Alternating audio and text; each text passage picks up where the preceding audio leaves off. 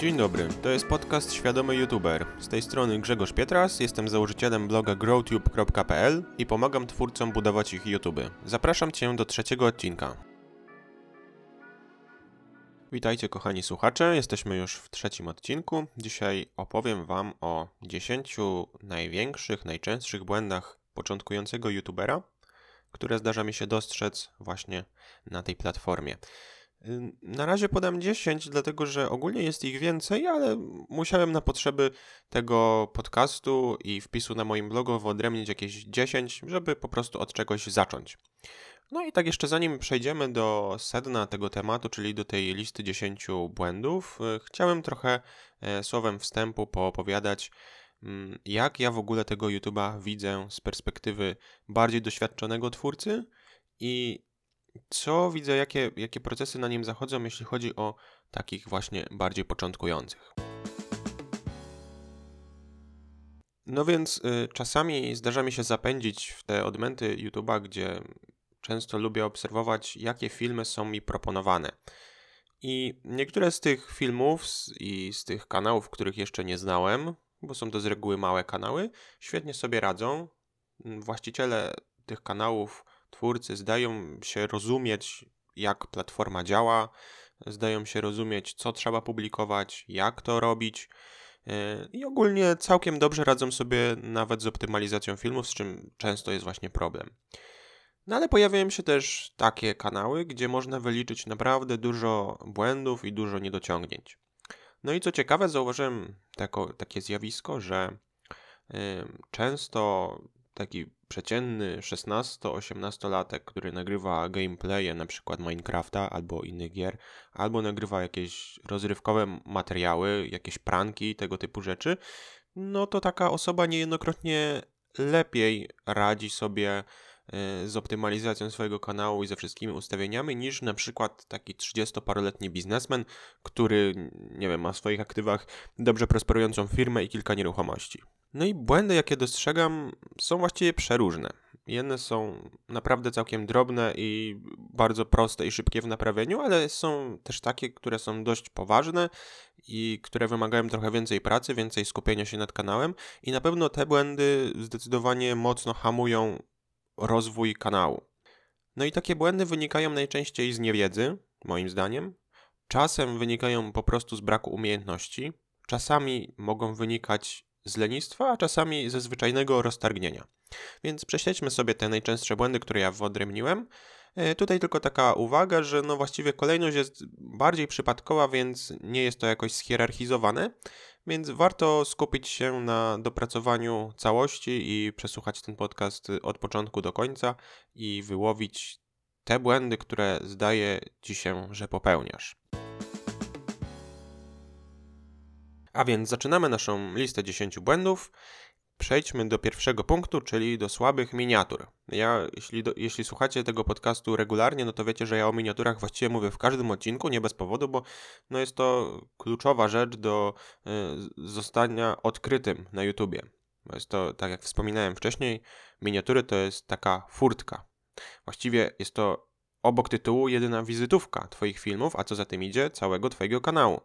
Bo problem, jaki widzę wśród twórców, to jest mm, albo używanie takiego zaproponowanego, zaproponowanego przez y, YouTube'a kadru z filmu i użycie tego jako miniatury, ale mm, właściwie w 90% przypadków no, taka miniatura się nie sprawdzi i z reguły bardzo źle wpływa na rozwój kanału, źle, źle wygląda i no nie pasuje zupełnie do kontekstu filmu, prawda? Z reguły jest to jakiś, jakaś stopklatka, która pokazuje osobę coś mówiącą, gestykulującą, prawda? No nic tam za wiele się z tej miniatury nie dowiemy, ona właściwie nie zwróci naszej uwagi Czasami może faktycznie taka, taki kadr pasować, ale tak jak mówię, 90% przypadków, a może nawet więcej, no to mm, to jest y, sytuacja, gdzie te miniatury są po prostu słabe. No ale mamy też jeszcze drugą opcję, czyli wykonanie po prostu samemu miniatury, czyli tak zwany custom thumbnail. I tutaj też jest dużo mankamentów. No oczywiście tę drugą opcję, czyli wykonanie samemu y, miniatury, y, a nie używanie proponowanej, ja zdecydowanie polecam ale mamy tutaj właśnie te mankamenty, czyli one są te miniatury z reguły nieczytelne, mają za dużo tekstu, są nieestetyczne, albo sobą komunikują treść filmu, albo są pozbawione jakiegoś w ogóle pomysłu na, na ten obrazek, prawda? W ogóle nie ma tutaj pomysłu na zreklamowanie tego materiału, który zaraz, który zaraz widz powinien kliknąć. Więc pamiętajmy bardzo ważną rzecz, że złe miniatury o niskiej klikalności odbierają ci wyświetlenia na korzyść twórców, którzy zadbali o swoje miniatury. Złe miniatury o niskiej klikalności odbierają ci potencjalne wyświetlenia na korzyść twórców, którzy zadbali o swoje miniatury. Przechodzimy do błędu numer dwa, czyli zły tytuł filmu. Tytuły są bardzo ważne i mają na celu przykucie uwagi skrolującego widza. Oczywiście pierwsze są miniatury, ponieważ obrazki bardziej przykuwają uwagę, ale zaraz potem są tytuły. Tytuły również pomagają nam lepiej plasować się w wyszukiwarce oraz zdradzają to, o czym jest film. No i ta ostatnia cecha moim zdaniem jest szczególnie ważna, ponieważ wydawałoby się, że czasy, gdzie nagłówki, czyli tytuły filmów brzmiały na przykład wywiad.mp4 albo vlog 8.10.2019 Gniezno, to wydawałoby się, że te czasy już przeminęły. Jednak spotyka się cały czas mnóstwo filmów, których tytuły właściwie niczego nie komunikują. I jako twórca musisz przede wszystkim zadbać o to, aby pierwsze słowa tytułu wzbudziły ciekawość widza. Pierwsze słowa tytułu. Nie to, co jest na końcu, czego nie widać, co jest zakryte, bo w interfejsie YouTube'a y, tytuł, jeśli jest długi, jest ucięty, tylko to, co jest na samym początku.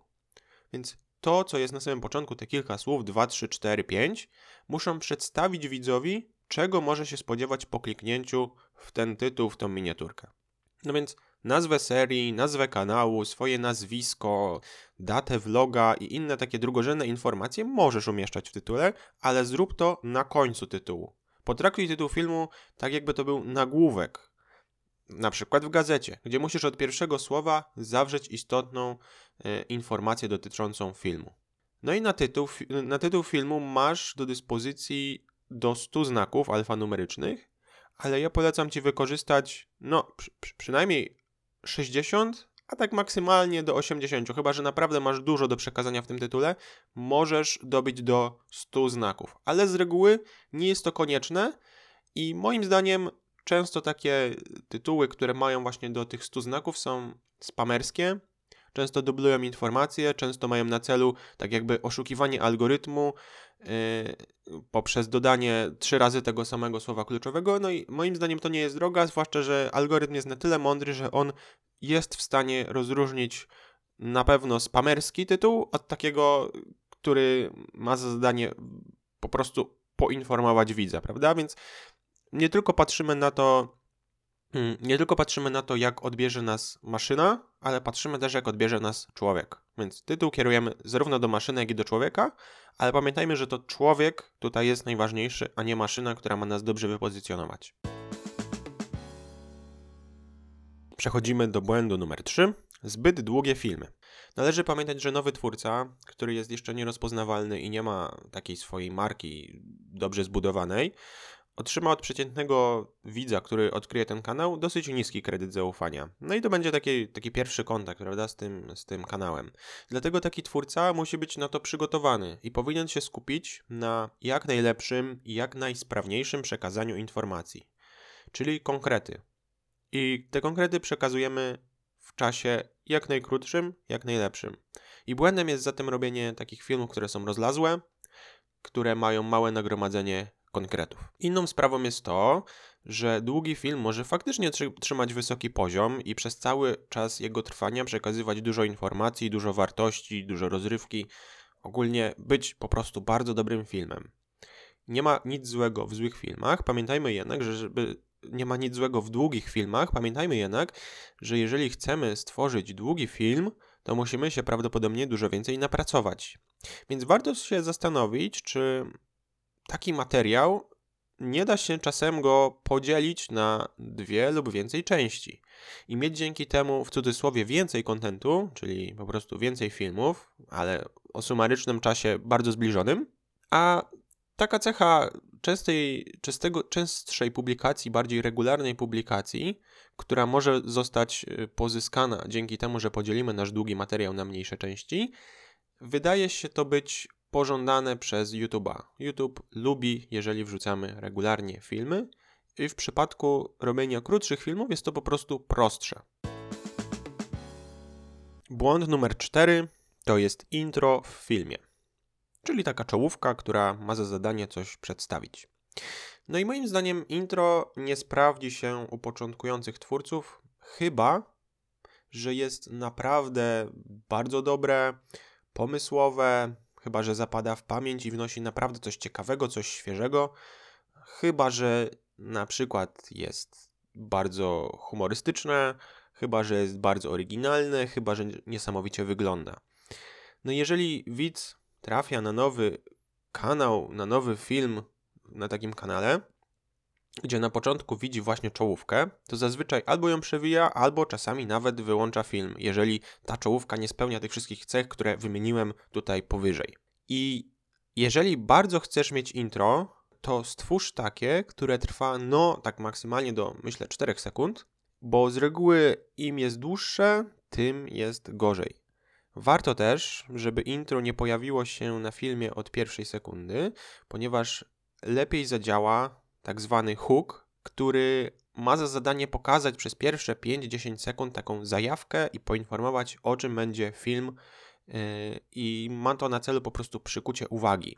Często zdarza się na pewno Wam, że jeżeli yy, klikacie w jakiś film, to na początku leci taki jakby taka zajawka, taki, taka skrócona wersja najciekawszych y, momentów z tego filmu i to trwa właśnie 5-10 sekund. Czasami niektórzy przesadzają, bo nawet zdarza im się takie coś puścić do 30 sekund, 40 sekund, więc to jest moim zdaniem za dużo, ale 5-10 sekund to jest takie yy, idealne. I zaraz po takiej zajawce można dać intro lub planszę z naszym logo, ale to powinno trwać dosłownie kilka sekund. 2, 3, 4 nie rozwodziłbym się tutaj na takie intro, które bardziej reklamuje nas jako osobę i trwa 25 sekund na samym początku filmu, dlatego że tak jak wspominam, no ludzie prawdopodobnie albo to przewiną, albo ich to nie będzie zupełnie interesowało, no bo kim ty gościu jesteś, że ja mam oglądać intro z tobą przez 25 sekund, a ja nawet nie wiem czym ty się zajmujesz, pierwszy raz cię widzę i po co miałoby mnie to interesować.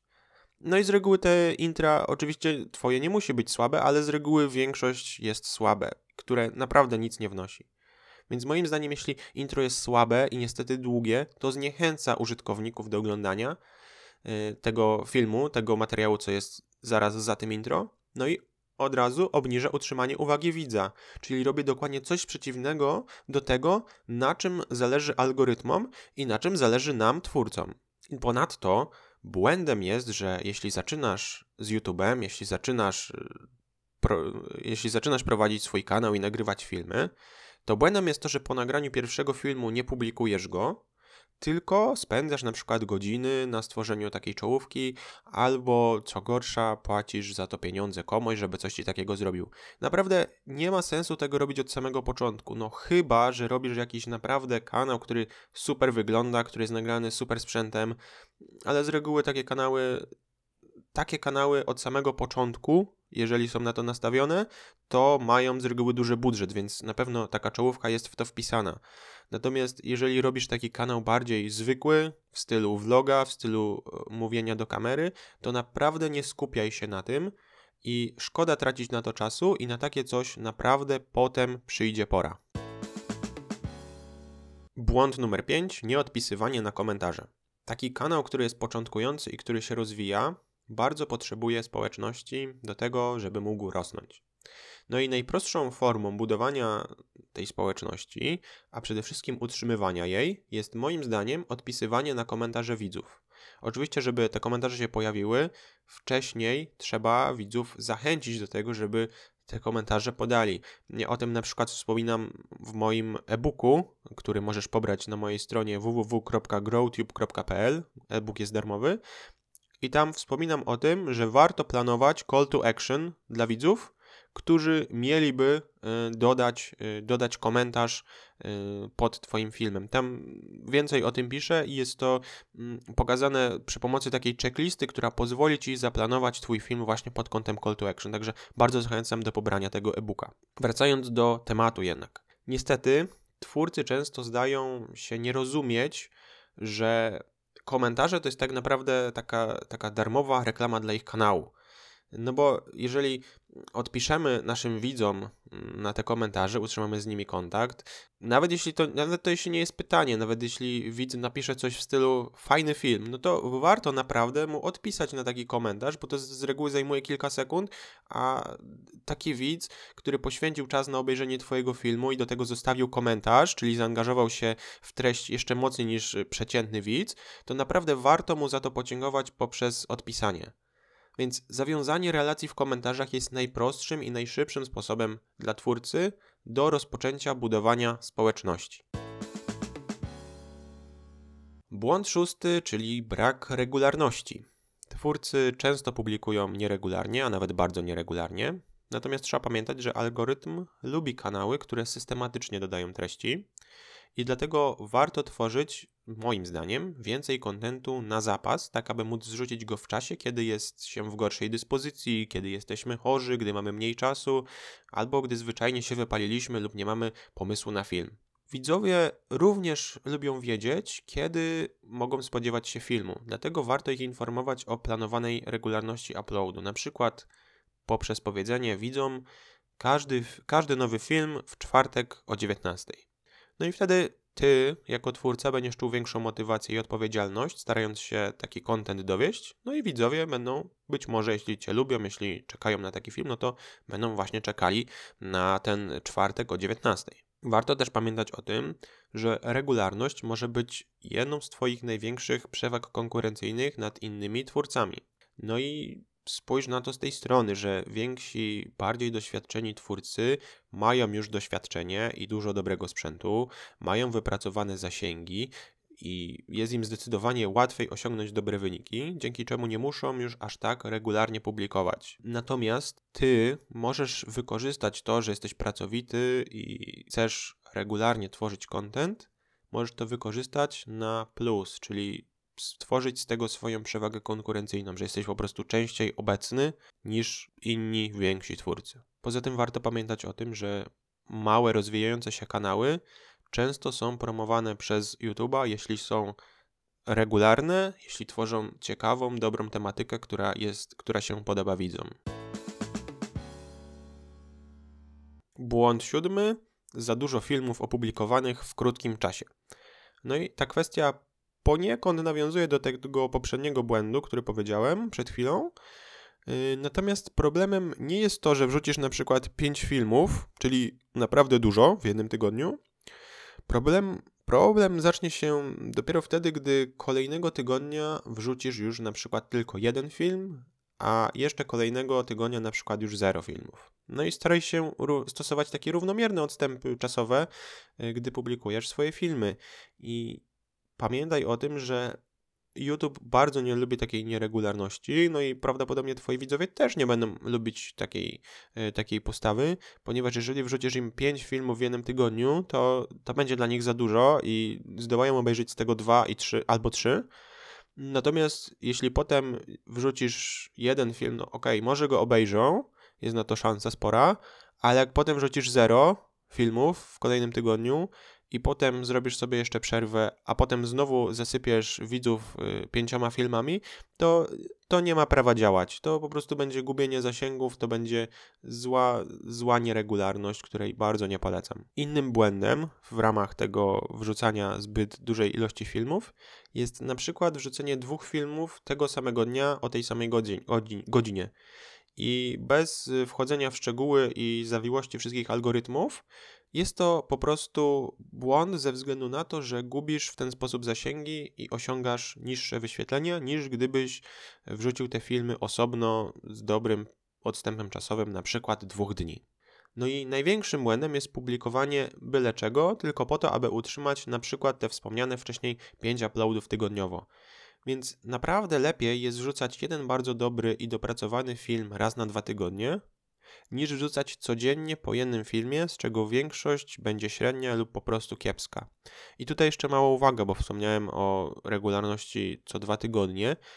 Jest to dobra regularność, ale jeżeli dopiero zaczynasz, mm, nie polecałbym ci schodzić y, powyżej y, jednego filmu tygodniowo, czyli w sensie poniżej jednego filmu tygodniowo, czyli przynajmniej ten jeden film tygodniowo powinien być, jeżeli naprawdę się rozwijasz, ale gdy już YouTube cię dostrzeże, możesz pozwolić sobie na mm, publikowanie raz na dwa tygodnie, tylko że musi to być naprawdę bardzo dobry materiał. Jeżeli nie jest to bardzo dobry materiał, to stracisz na tym. Więc jeżeli publikujesz takie przyzwoite materiały, to przynajmniej raz w tygodniu. I w kontekście tego błędu spróbujmy sobie odpowiedzieć na jedno pytanie, gdy będziemy planowali nasze, nasze filmy. Jak często będziesz w stanie publikować materiały, aby zachować w nich pożądaną przez Ciebie i Twoich widzów jakość i wartość, nie wypalając się przy tym po kilku miesiącach? Jeszcze raz. Jak często będziesz w stanie publikować materiały, aby zachować w nich pożądaną przez Ciebie i przez Twoich widzów jakość i wartość, nie wypalając się przy tym po kilku miesiącach. Błąd numer 8. Nadmierne skupienie się na sprzęcie. Ja już trochę o tym pisałem na moim blogu w, mm, w, we wpisie pod tytułem Najczęstsze mity. Natomiast tutaj dużym problemem początkujących twórców jest to, że zanim oni przesiądą do tego nagrywania, to szukają sprzętu, często drogiego, który na tym etapie właściwie nie jest potrzebny. I żeby stworzyć film o akceptowalnej jakości, wystarczą ci przede wszystkim dobre miejsce do nagrywania, czyli w miarę dobrze oświetlone, wyciszone. Do tego oczywiście smartfon, bo nie ma potrzeby dublować y, urządzeń, prawda, i dokupować aparatu, skoro masz smartfona, w którym również jest kamera. No i po pewnym czasie możesz na przykład dokupić do tego y, softboxa, możesz dokupić statyw, możesz dokupić mikrofon. W zależności od tego na przykład jak, jak dobry i akceptowalny jest dźwięk, no to możesz ten mikrofon kupić później lub wcześniej. To po prostu musisz sobie e, to sam już ocenić. Statyw bardzo się przydaje, ale na przykład możesz go zrobić z książek albo z czegoś innego, więc naprawdę tutaj wydawanie pieniędzy na sprzęt to jest marnowanie czasu, no i oczywiście tych wspomnianych pieniędzy, więc nie ma, nie ma sensu robić tego na początku. Po prostu moim zdaniem ważniejsze jest działanie, ale pamiętajmy o tym, żeby ta jakość naszych filmów była akceptowalna, żeby dało się nas zrozumieć, żeby obraz był przyjemny dla oka. Kolejny błąd, bardzo szkodliwy, już dziewiąty, to jest naśladowanie najlepszych youtuberów. To, co odróżnia początkującego twórcę od tego popularnego, to przede wszystkim marka osobista. No, do tego dochodzą jeszcze oczywiście wszelkiego rodzaju zasięgi, wszystkie umiejętności, doświadczenie, budżet, delegowanie zadań i tak dalej, i tak dalej. Jest tego mnóstwo. Ale skupmy się jednak na tej wspomnianej marce osobistej. Jeżeli znany youtuber nagrywa na przykład film pod tytułem Spacer z żoną po mieście, to właściwie jedyną rzeczą, która przyciągnie widzów, to jest ta zbudowana y, przez lata marka lub no, ewentualnie ładna żona na miniaturce, prawda? Natomiast widzowie widząc, kto wrzucił ten materiał, będą chcieli go zobaczyć i film będzie najprawdopodobniej całkiem dobrze klikany ze względu na osobę lub osoby, które w tym filmie występują, które zostały pokazane w miniaturze. Jeżeli ktoś początkujący nagrałby taki film, to prawie nikt w niego nie kliknie. Mało tego, prawie nikomu nie zostanie taki film polecony. No i dlatego warto zacząć budować kanał od merytorycznych, wartościowych treści i od przekazywania wiedzy i informacji i od rozwiązywania czyichś problemów poprzez na przykład poradniki.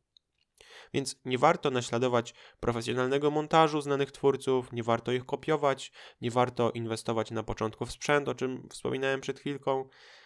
Warto po prostu skupić się na tym, co teraz mamy. Działa, działajmy z tym, co mamy, co umiemy yy, i co potrafimy. Więc youtuberzy, którzy dzisiaj są na świeczniku, zaczynali naprawdę zupełnie inaczej, w bardzo ograniczonych warunkach, ze słabym sprzętem, bez jakichś większych umiejętności nagrywania, mówienia itd., tak itd. Tak I zapamiętaj sobie, y, zapamiętaj sobie ważne zdanie, że jeśli jesteś początkującym, nie naśladuj twórców, którzy są teraz popularni, a cofnij się o kilka lat na ich kanał i czerp z tego, co robili zanim zostali popularni. Jeszcze raz. Jeśli jesteś początkującym, nie naśladuj twórców, którzy są teraz popularni, a cofnij się o kilka lat na ich kanał i czerp z tego, co robili zanim zostali popularni. Błąd numer 10. Brak opisów w filmie. Opis jest prawdopodobnie największym objętościowo nośnikiem metadanych, a przynajmniej może nim być, jeśli prawidłowo go skonstruujesz. Często widzę opisy, gdzie na przykład jest tylko jedno zdanie, które często brzmi tak samo jak tytuł, które jest po prostu skopiowane. Często opis jest pusty.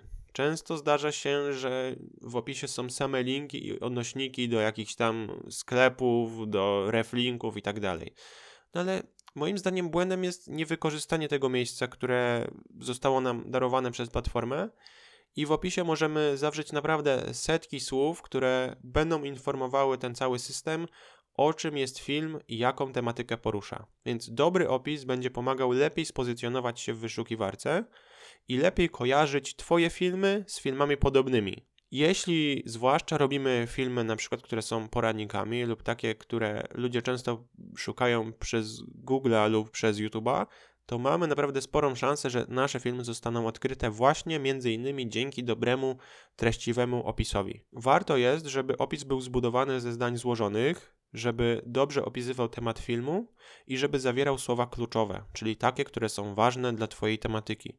Jeżeli prowadzisz warsztat samochodowy, to na pewno warto będzie w tym opisie zawrzeć dużo, dużo słów kluczowych, takich jak na przykład samochód, silnik, nie wiem, yy, olej, prawda? Tego typu rzeczy w zależności, w zależności też od o czym jest film. No ale przede wszystkim słowo samochód, samochód osobowy, naprawa, te wszystkie, te wszystkie yy, słowa kluczowe będą ważne.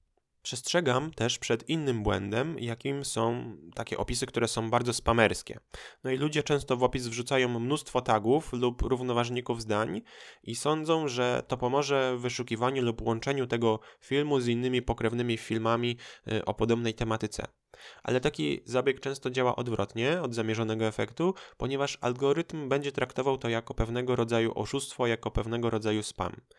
I dlatego w opisie zamieszczamy zdania pełne, najlepiej złożone, a wszystkie tagi zamieszczamy oczywiście w miejscu na tagi, więc pojedyncze wyrazy zamieszczamy w tagach. Oczywiście w tagach można również zamieszczać y, dłuższe, dłuższe frazy, natomiast pojedyncze zdania przede wszystkim w tagach nie ma, nie ma miejsca na nie w opisie, moim zdaniem przynajmniej. Dobrze, moi drodzy widzowie, podsumowując. Błędów na pewno jest dużo więcej niż tylko te, które wymieniłem i naprawdę można by ich było wyliczać w nieskończoność. YouTube jest bardzo rozbudowaną platformą, gdzie naprawdę setki czynników mogą wpływać na końcowy wynik kanału i warto mieć świadomość tego, co robi się jako twórca, warto się doskonalić i rozwijać poprzez zdobywanie wiedzy, ale przede wszystkim poprzez eksperymentowanie i analizowanie wyników tego eksperymentowania. O tym właśnie też piszę we wspomnianym przeze mnie e-booku, który jest darmowy i możesz go pobrać na moim blogu growtube.pl. I powiedziałbym takim tytułem podsumowania, że największym błędem, jaki może popełnić każdy youtuber, nie tylko ten, który jest początkujący, to jest nieświadome prowadzenie swojego kanału bez zrozumienia mechanizmów zachodzących na tej platformie. Dlatego też podcast nazwałem Świadomy YouTuber, ponieważ uważam, że przede wszystkim najważniejsze jest świadome prowadzenie swojego kanału i rozumienie mechanizmów zachodzących na tej platformie. Dlatego tak ważne są stałe testy, stałe otwarcie na nową wiedzę i stałe poszukiwanie dróg rozwoju. Eliminując wszystkie błędy, o których powiedziałem, Twoja szansa na wzrost będzie moim zdaniem dużo większa. Przeanalizuj sobie swój kanał e, pod kątem tej 10-punktowej listy i oczywiście uwzględnij ten ostatni punkt z podsumowania, czyli świadome prowadzenie kanału. I postaraj się jak najwięcej z tego wyciągnąć, co tutaj Ci przekazałem w tym 30-minutowym podcaście. Obserwuj, co dzieje się z Twoim kanałem, sprawdź, jaki jest wpływ poczynionych przez Ciebie zmian, co się zmienia i jakie są konsekwencje pozbycia się tych wszystkich błędów, o których wspomniałem. Dziękuję Ci bardzo za wysłuchanie tego podcastu. Zapraszam Ciebie na moją stronę www.growtube.pl i życzę Ci powodzenia z Twoim kanałem. Mam nadzieję, że będzie rósł ku niebiosom. Pozdrawiam Cię, cześć.